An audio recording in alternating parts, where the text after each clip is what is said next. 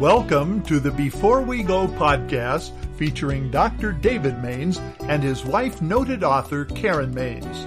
Our subject for today, the last book in the Bible, the book of Revelation. Here's David and Karen Mains. We are David and Karen Mains, and after some two decades of not being in such a situation, we are once again in front of microphones in a studio setting you comfortable, sweetheart? I think I'm not as comfortable as I should be. Was it really that long ago that we stopped radio broadcasting? Yeah, 15 Minute Daily was heard on some 500 radio stations across the country every Monday through Saturday. And we did that together for 20 years.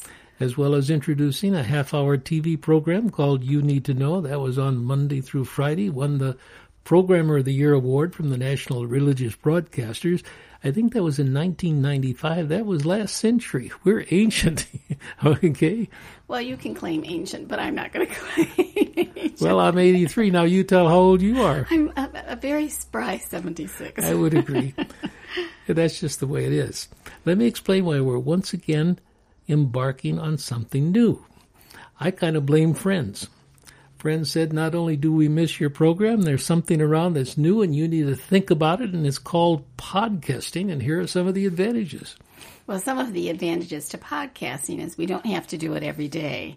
Okay. And you don't, you're not, we were tied to a 10 to 15 minute format, and that meant I think we stopped, according to the stopwatch, at 12 minutes 37 seconds or something like that. I can't remember because we had bumpers, what are called bumper, bumpers, opening and closing that yep. had to be put on them. So now we can talk as long as we want or as shortly as we want. Yeah, that was and that was incredible pressure, really. And you had a funny joke about that. What was that joke? We I, had to we had to stop at 12:20 or Do- Jim Dobson with Focus on the Family no, would be coming on. he, they moved you right along. If you didn't stop when you were supposed to, yeah, you you you were done. Uh, I think the big question to me, uh, in terms of where our friends were, was do we have anything relevant to say? Hmm. So we took some time and prayed about it and thought about it and realized that we have a lot we want to say. Um, and I think those friends were right in encouraging us. Sometimes you need the people who know you to step along beside you and say, You guys are not done yet. No, and they very graciously put this studio together in our house. They gave us books to read to educate us about podcasting and poof, all of a sudden, here we are, ready to go. If someone has never heard of you, David, why would they be interested in what you have to say? A good question. I I think everybody is interested in the future. Mm-hmm. What's going to happen in these days mm-hmm. ahead? I, I, think so too. I tend to think prophetically. Mm-hmm. Uh, I don't like that, that word. Uh, people have asked me on occasion, not all that much, but sometimes you think you're a modern day prophet. Mm-hmm. And I say, I hope not, mm-hmm. because I know what the biblical prophets had to go through. They got, they got beaten up. One of them uh, had to walk naked. Which one was that one? That was, that was terrible. That yeah. would be awful. Seeing I, you run naked every now and then. I, Sorry. He just totally throw me off. But, uh, I I'm not sure uh, that I'm comfortable saying I'm a prophet, but I do think future. I think maybe you could say prophetically. Where are we headed? Mm-hmm. Can I say one other thing about the way you think? We've been married for 58 years, and one of your greatest gifts is to take complicated situations or a complicated issue and reduce it to its most essential meaning. And I think that's what you've done in your study of Revelation is taken a book that is um, fraught for many people with a lot of complications, and you've reduced it to its essential message. I, th- I think it's a. I don't want to brag on you, but it's a kind of brilliance actually that you can do that. Now, some things you you know go over your head. You're not interested in them, but I've watched you do this through 58 years of marriage. It's an extraordinary gift. Uh, people have expressed appreciation often. I, you're not necessarily prophetic in your thing. How, how would you describe yourself? Uh, well, I've learned that I'm a strategic thinker. Um, I'm also an sure. idea entrepreneur, which makes you say, "Oh, Karen, don't come up with any more ideas." No, stop. I'm stop, stop. listening to you. Yeah. In those 20 years where we've been off broadcasting, I've served on some really wonderful international boards with great people and sometimes we have unconscious competencies and they would say boy you're really really good at that one is to bring harmony out of conflicted situations that's a gift But the other is to think strategically. And I really never knew that because we've always worked as a team. When outside people who you've not worked with begin to affirm those capabilities, you say, well, what is that? And I would say that I'm a really good strategic thinker, but not necessarily a prophetic one, but a good anal- a good analyzer of the situation at hand. I think that's good self understanding, and it will come out many times in the podcast we do in the future. Mm-hmm. Right now, we're moving toward the first of 12 sessions in the book of Revelation. Uh, did you get a chance to listen to those tapes at all? I listened to some of them, but I re- reread your manuscript, um, read the first three chapters. And again, I, I come up with this wow, David just, you know, he do, you don't get lost in the things that some other expositors get lost in. It's this is the basic theme of the whole book of Revelation. You reduce it to like a sentence, and then you take us through that. So I, I was again impressed with your capability. I think everyone should study your uh, notes, and we need to make them uh, your written notes. We need to make av- them available in some way, so people can have group studies on Revelation with you leading it with your particular gift set. Uh, this is the first of 12 times I went into studio. I didn't want to do this in a church setting mm-hmm. and record it those. It gets a little preacherly or something then, right? It does, and I don't want it to sound that way. So I said I'm most comfortable being in a studio all alone, talking one on one, not taking on a preacher voice. But you're very conversational and you communicate intimately as though you're in the room through this vehicle of, of podcasting or broadcasting. Okay, let's listen to the first of these. And again, there are 12 in all, and we'll be talking about them more in future podcasts. Reduced to its essence, here's what I believe the final book of the Bible is about. In Revelation, none other than Jesus himself informs us that history is moving inexorably toward a global conflict between the forces of good and evil, which the Antichrist wins, but only temporarily. Wise Christians prepare themselves accordingly. This significant truth isn't revealed immediately in Revelation, but it is a bottom line message of the book. That's why I wanted to state it right up front. The world doesn't just continue on indefinitely. Its trajectory is one where the battle of good against evil, light versus darkness, the forces of God opposing those of Satan, eventually comes to a head and the villainous side wins. But only for a relatively brief period of time. Even so, such information is significant, and believers need to be prepared for this inevitable occurrence. Revelation 13, 7 9 reads, He, the beast, or the Antichrist, was given power to make war against the saints and to conquer them. He was given authority over every tribe, people, language, and nation. All inhabitants of the earth will worship the beast all whose names have not been written in the book of life belonging to the Lamb that was slain from the creation of the world. He who has an ear, let him hear. To make sure you caught it, let me repeat what was previously said. In Revelation, none other than Jesus himself informs us that history is moving inexorably. There's no stopping it toward a global conflict between the forces of good and evil, which the Antichrist wins, but only temporarily. Wise Christians prepare themselves accordingly. It was said of the early filmmaker Cecil B. DeMille that his spectacular movies began with an earthquake and built toward a climax. In a sense, maybe that's what I have just done with my beginning. However, this was not an attempt on my part to be sensational. Instead, from the outset, I felt I needed to underscore the magnitude and the importance and the relevance of this material being studied.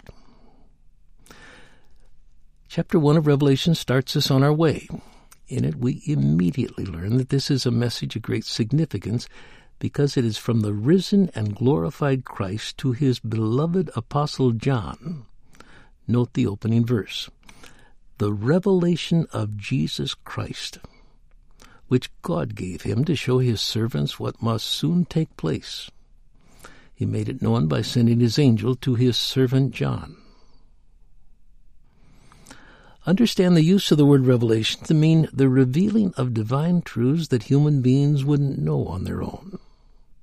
This is privileged information the Father is sharing by way of the Son so he can inform people like us regarding what the future holds. The verse could just as easily have been translated the apocalypse of Jesus Christ. That's because the Greek word translated as revelation is apocalypsis. The way the word apocalypse is popularly used today, it involves events that mark the end of the world as we know it. You've probably watched movies that deal with this theme. My guess is that familiar landmarks were being shown destroyed. Scenes of this sort portray without words that catastrophic changes are in the offing. Though apocalypse has become a popular word of late, I believe the translator's choice of revelation was a better one. The revelation of Jesus Christ, or the revealing of divine truths that human beings wouldn't know on their own, which God gave him to show his servants what must soon take place. Have you ever had an experience something like this? You're attending a convention and a stranger sits beside you at an empty space at the cafeteria table. You make casual conversation. He gives his name, Bill. You mention your first name. He shows interest in your work. You pleasantly chat about your family and the location where you live. He loves the lake country around your city. He mentions his own family and says that he's involved in third world development projects. Need to run, he exclaims as he soon gets up to leave, speaking at the next session. With that, he's gone. A friend at the other end of the table slides his tray beside yours. Do you know who that was? You shake your head no. All you remember is that his name was Bill. Bill, exclaims your friend, that's Bill Gates. As in the co-founder of Microsoft, one of the richest men in the world, and the director, along with his wife, of the Bill and Melinda Gates Foundation. Well, the truth is that whereas some people are not what they initially seem to be, Others are much, much more than they seem to be. To understand the last book of the Bible, we need to open our minds to a picture of Jesus that will differ from the one presented in the Gospels. Oh, it's the same person, but as in the case of my Bill Gates story, in Revelation, Jesus is much, much more than he initially seemed to be. So, to fully comprehend this book, we need to open our minds to a picture of Jesus that differs from the one presented in the Gospels. This new revealing is what word can I use? It's almost terrifying. I chose that word carefully, but Revelation describes a Jesus who almost makes one's knees knock in fright. That's hardly the way the Gospel writers describe him. Back in the Old Testament book of Daniel, when that remarkable man of God who had the supernatural openly revealed to him, he recorded these words I said to the one standing before me, I'm overcome with anguish because of the vision, my Lord, and I'm helpless. How can I, your servant, talk with you, my Lord? My my strength is gone and I can hardly breathe. Now, Note how similar this is to John's words in chapter 1 of Revelation. As a Roman prisoner being held captive on the penal island of Patmos because of his Christian testimony, John heard a voice like a trumpet. When he turned around to see who it was, he took in something absolutely astounding. A powerful man was standing among seven golden lampstands, dressed in a robe reaching down to its feet, and with a golden sash around his chest. His head and his hair were white like wool, as white as snow. Now pay attention. His eyes were like blazing fire. His feet were like bronze glowing in a furnace, and his voice was like the sound of rushing waters. In his right hand he held seven stars, and out of his mouth came a sharp double-edged sword. His face was like the sun shining in all its brilliance. When I saw him, I fell at his feet as though dead. That's what we would have done also. Fallen at the feet of this one who called to us. I know my heart would have been pounding rapidly. Thunk, thunk, thunk, thunk, thunk, thunk, thunk, thunk, thunk, thunk, thunk, thunk. I doubt that it would have slowed down even if, as the text read, he placed his right hand on me and said, Do not be afraid. Do not be afraid. I am the first and the last. I am the living one. I was dead, and behold, I'm alive forever and ever, and I hold the keys of death and Hades. Thunk, thunk, thunk, thunk, thunk, thunk, thunk. thunk. I'm afraid it's still beating pretty fast, Jesus. This was obviously an encounter of great magnitude. But don't worry, this will never happen to any of us. It was a one time, never to be repeated experience. The message was unique, and so was the servant who was singled out to hear it. In the Gospels, the closest one comes to an account like this was on the Mount of Transfiguration. Here's Mark 9, 2 to 6. After six days, Jesus took Peter, James, and John with him and led them up a high mountain where they were all alone. There he was transfigured before them. His clothes became dazzling white, whiter than anyone in the world could bleach them, and there appeared before them Elijah and Moses, who were talking with Jesus. Peter said to Jesus, Rabbi, it's good for us to be here. Let us put up three shelters, one for you, one for Moses, one for Elijah. Then in parentheses, the text reads, He did not know what to say. They were so frightened. That's because this was a hair raising experience. If we had been there, I'm sure we would have been scared spitless. Mark reports further, then a cloud appeared and covered them, and a voice came from the cloud, This is my Son, whom I love. Listen to him. Matthew's account of the event adds, When the disciples heard this, they fell down to the ground terrified. They just dropped flat, faces down, terrified. That's the word I used earlier when I suggested that the picture of Jesus in Revelation is almost terrifying. It's like you suddenly find your heart in your mouth.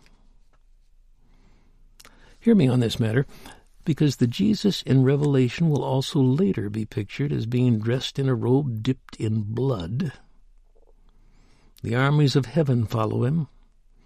Out of his mouth comes a sharp sword with which to strike down the nations, which he rules over with an iron scepter. In Revelation, Jesus also opens the books and judges all of mankind. If someone's name isn't found in the book of life, that person is thrown into the lake of fire. Again, all of this is quite a contrast to the Gospels that begin with the baby Jesus being born and then placed in a humble manger somewhere outside the tiny town of Bethlehem. Are you feeling the difference yet? As I stated earlier, Revelation allows us to see Jesus in a way that wasn't possible in the earlier books. In this one, we finally observe him as the omnipotent, or all powerful Jesus, the risen and glorified Christ who's decided that enough is finally enough and the time has now come for every knee to bow and every tongue confess that he is Lord to the glory of God the Father. It's important to see in Revelation this warrior side of Jesus. For no other reason, if you please, than to fill out his bio. He is the Messiah, the Christ in the full sense of that term. Messiah means anointed one, and we associate that word Messiah with the Hebrews. Christ is the English form of the Greek Christos, which also means anointed. So for us, the two words Messiah and Christ are essentially synonymous. Hear me now. In his time, Jesus, the Christ, will fulfill the earlier expectations of the Jews of the New Testament, what they were looking for from a leader, and much more. The narrative of when this happens is only found in Revelation. It completes the Scriptures. Nothing additional needs to be added. Let's consider the human to whom this revelation was given as being unique in his own right. Apparently, people didn't start using last names until around the time of the Crusades. So in Revelation chapter 1, verse 1 reads, He, Jesus, made it, his revelation, known by sending his angel to his servant John. It prompts scholars to ask, John who? To me, it only makes sense that if Jesus wanted to give a more detailed and authoritative account of his triumphant church and also the persecution it would someday face, he would entrust this critical information to someone who was highly respected by all believers. John the Apostle was just such a man, and the only one of the twelve still alive. Described as the disciple whom Jesus loved, Years before, he had stood at the cross when Jesus was crucified. He was the one to whom Jesus entrusted the care of his mother, Mary. It was also John who, along with Peter, discovered the tomb of his Lord was empty. There are respected contemporary scholars, however, who say the vocabulary and writing style of John's Gospel and his three epistles are markedly different from that of Revelation. Therefore, this must be some other John whose identity we can no longer trace. But would Jesus entrust this incredibly important message to someone no one today has ever heard of? That seems rather strange. Let's also factor into the discussion that at the time of receiving these visions, John was a Patmos prisoner serving time in that Roman penal colony so there probably wasn't a lot of opportunity to polish the words he used. It's also likely that John was dictating to someone, a fellow prisoner maybe. Even the eloquent apostle Paul did that. You can note that in Romans 16:22, and the involvement of a second person could explain some of the language differences. By the time of his incarceration, John was also getting up in years so this exile to Patmos was probably rough on him. Most likely he was put to hard labor in the island's quarries. Patmos is a barren volcanic outcropping in the Aegean Sea about 10 miles long and 6 miles wide. In fact, the island is inhabited today. The large monastery of St. John, founded in 1088, remains active. For my money, when Revelation refers over 30 times to Jesus as the Lamb, it sounds very much like the Apostle John in his earlier Gospel, Behold the Lamb of God, and so on. Be aware also that only in the fourth Gospel in Revelation is Jesus called the Logos, the Word. In the beginning was the Word, and the Word was with God, and the Word was God. That's the Gospel of John, chapter 1, verse 1 that which was from the beginning, which we have heard, which we have seen with our eyes, which we have looked at, and our hands have touched, this we proclaim concerning the word of life. That's 1 John 1 1. He is dressed in a robe dipped in blood, and his name is the Word of God. Revelation 19:13. To me, that term, the Word, has John's signature all over it. Then the abundant use of sevens in Revelation has echoes of the seven I ams in John's Gospel and the seven miracles around which John lays out his account of the life of Christ. John is also the only New Testament writer to use the term Antichrist in his epistles. Of course, the huge contrast between a gospel or epistle and the apocalyptic style of Revelation has to also be taken into account. Finally, the early church assumed John the Apostle was the I John of Revelation chapter 1 verse 9. It wasn't until much later when Dionysius, bishop of Alexandria, AD 190 to 264, first raised authorship queries that anyone actually questioned this early church assumption.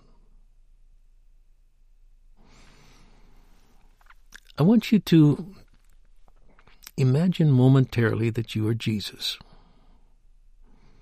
The first century is coming to a close as you watch from heaven. In spite of hardships, your new church is growing rapidly. Focusing on the big picture battle between the kingdoms of light and darkness, You want to both encourage your followers and warn them about burdensome days that are not that far off. To complicate matters, you also know that your words will need to remain relevant to Bible readers for not only hundreds but thousands of years to come. Would you have come up with speaking your truth by sharing a series of visions we will soon be looking at in our study? Sure, these highly imaginative word pictures will over the years be subject to all kinds of wild interpretations, but they will also merit careful study by the finest of biblical scholars. To my way of thinking, what Jesus pulled off was beyond genius. His apocalyptic like approach was a style the early church understood. Moderns can also appreciate the complications involved if our Lord attempted to be too literal in his approach. For example, how does one refer to a country like the United States or a religion such as Islam when neither of these had yet come into being? What Jesus did was craft a message that was applicable to the early church the church through the various ages, and even the church of this modern day. His words will be especially appropriate for Christians in all settings and times where persecution exists. Then again, even fortunate people who have experienced peace all their lives will also gain much from the study of what Jesus tells us. Parts of what our Lord revealed in this book still remain a mystery. Even so, Revelation is an encouraging word from Jesus the Christ to his followers to demonstrate patient endurance and faithfulness even during burdensome times, including when the world is under the relatively brief reign of the Antichrist. But how can I be calm, you ask, if the Jesus of Revelation is terrifying, like you say? Do you recall how in the Narnia tales C.S. Lewis uses Aslan the lion as a Christ figure? The children love to romp with him, feel his great mane, hug him even. But they aren't to forget that in some ways he's not what you would think of as a tame lion. Just his roaring is frightening. He also has great powers, so you certainly don't want to do something that offends him much less anger him. Well, maybe that's what Jesus should be seen as like in Revelation. Stay close to him. Be grateful that you are his and that he is yours. Maintain a close friendship, and you'll have nothing to fear from this all powerful Jesus, not even during frightening times. Why? Because the omnipotent Jesus wants his servants to rest assured that even during fearful times, like what's described later on in Revelation, he is the one who is totally in charge. As an assignment, before we meet again, I want you to read chapters 1 through 3 of Revelation. Some of you may feel uncomfortable doing so because you've heard that the book will give you bad dreams. I don't think so. But I need you to follow with me the narrative of this book. So before we meet again, read chapters 1, 2, and 3 once or twice. The material is not all that difficult to understand. See if what I've already told you is helpful and in line with your own initial impressions. When we get together, I will talk about Revelation chapters 2 and 3. Chapter 1 sets up the messages of Jesus to the seven specific churches we will look at our next visit. Those congregations are told in Revelation 1 3 that they will be blessed when they take to heart what is written, and especially because the time is near. What time? What's implied is that more difficult days were soon coming, which was true for a good part of the early church, and certainly for some of the churches referred to in the next two chapters. So near were these hard days that Revelation 1 1 reads that the time was, quote, soon to take place. But that warning also had a future or more distant application. Here's chapter 1, verse 19. Write therefore what you have seen, what is now, and what will take place later. Finally, Along with my reading assignment, I want you to memorize one of two short passages from this initial chapter. The first is verse 7. Look, he is coming with the clouds, and every eye will see him, even those who pierced him. And all peoples of the earth will mourn because of him. So shall it be. Amen. Revelation 1 7. As you commit those 34 words to heart, let the Holy Spirit reveal to you their importance as a reminder about the future return of our great King. Look, he's coming with the clouds, and every eye will see him, even those who pierced him. And all peoples of the earth will mourn because of him. So shall it be. Amen. A second choice is the last part of chapter 1, verse 5, plus verse 6. It's a doxology that's just a bit longer. A doxology is a brief statement of praise. Like the greater doxology, Gloria in excelsis Deo is glory to God in the highest. Recall the chorus of the Christmas carol, Angels we have heard on high, Gloria in excelsis Deo, and it's repeated. Well, what it means is glory to God in the highest. A lesser doxology begins Gloria Patri, glory to the Father. Well, this is a short doxology of only 42 words. Let me just say it for you to give you a feel to him who loves us and has freed us from our sins by his blood and has made us to be a kingdom and priests to serve his God and Father. To him be glory and power forever and ever. Amen. These words are addressed to Jesus the Christ. Once memorized, I believe you'll find any number of uses for them. When you don't know what to say in prayer before a meal, try this one out to him who loves us and has freed us from our sins by his blood and has made us to be a kingdom and priests to serve his God and Father. To him be glory and power for ever and ever. Amen. When you come to the close of a prayer time, either alone or with your mates, say, To him who loves us and has freed us from our sins by his blood and made us to be a kingdom and priest to serve his God and Father. To him be glory and power for ever and ever. Amen. When you're asked to say a closing prayer after a church or committee meeting of some kind, make it short by using these words said in a meaningful way to him who loves us and has freed us from our sins by his blood and has made us to be a kingdom and priests to serve his God and Father. To him be glory and power for ever and ever. Amen.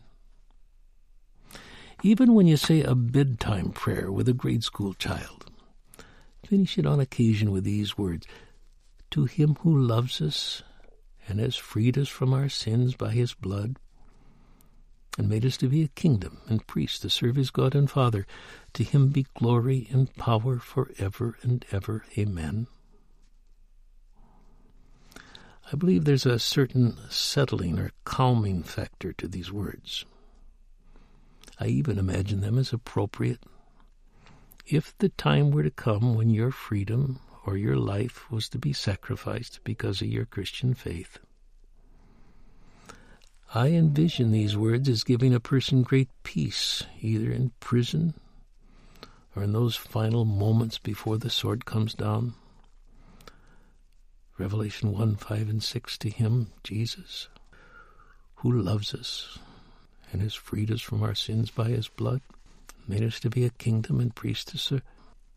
I'm thinking that between the choosing of which one you memorize and the reading and the memorizing of a sign, we're talking about maybe two hours of your time maximum. Memorizing will be the harder part, but you can do it. Write the verses on a three by five card or a small sheet of paper. Put the prayer in your cell phone, whatever. It takes a while to master the lines, so I'm not talking about two hours at one sitting, but all told. However, these incredible words can be yours. free of charge. Marvelous prayers direct from the sacred scriptures. What did I want you to understand and hold on to this opening presentation in this series? That Revelation is a message of great importance. It's from the risen and glorified Christ to his beloved Apostle John, not to some unknown first century person with that name. And that all believers should, as the text reads, take to heart what is written in it. And I believe one time honored way of doing this, of taking these words to heart, is by memorizing a short part of what has been passed down through the centuries to us, which we believe is a message from the risen and glorified Christ Himself to His beloved Apostle John, and then shared by Him with common folk like us through the sacred word. Therefore, we will, quote, take to heart what is written. You've been listening to the Before We Go podcast. If you enjoyed this podcast, please remember to rate, review, and share on Apple Podcasts or on whatever platform you listen. This podcast is copyright 2019 by Mainstay Ministries, Post Office Box 30, Wheaton, Illinois 60189.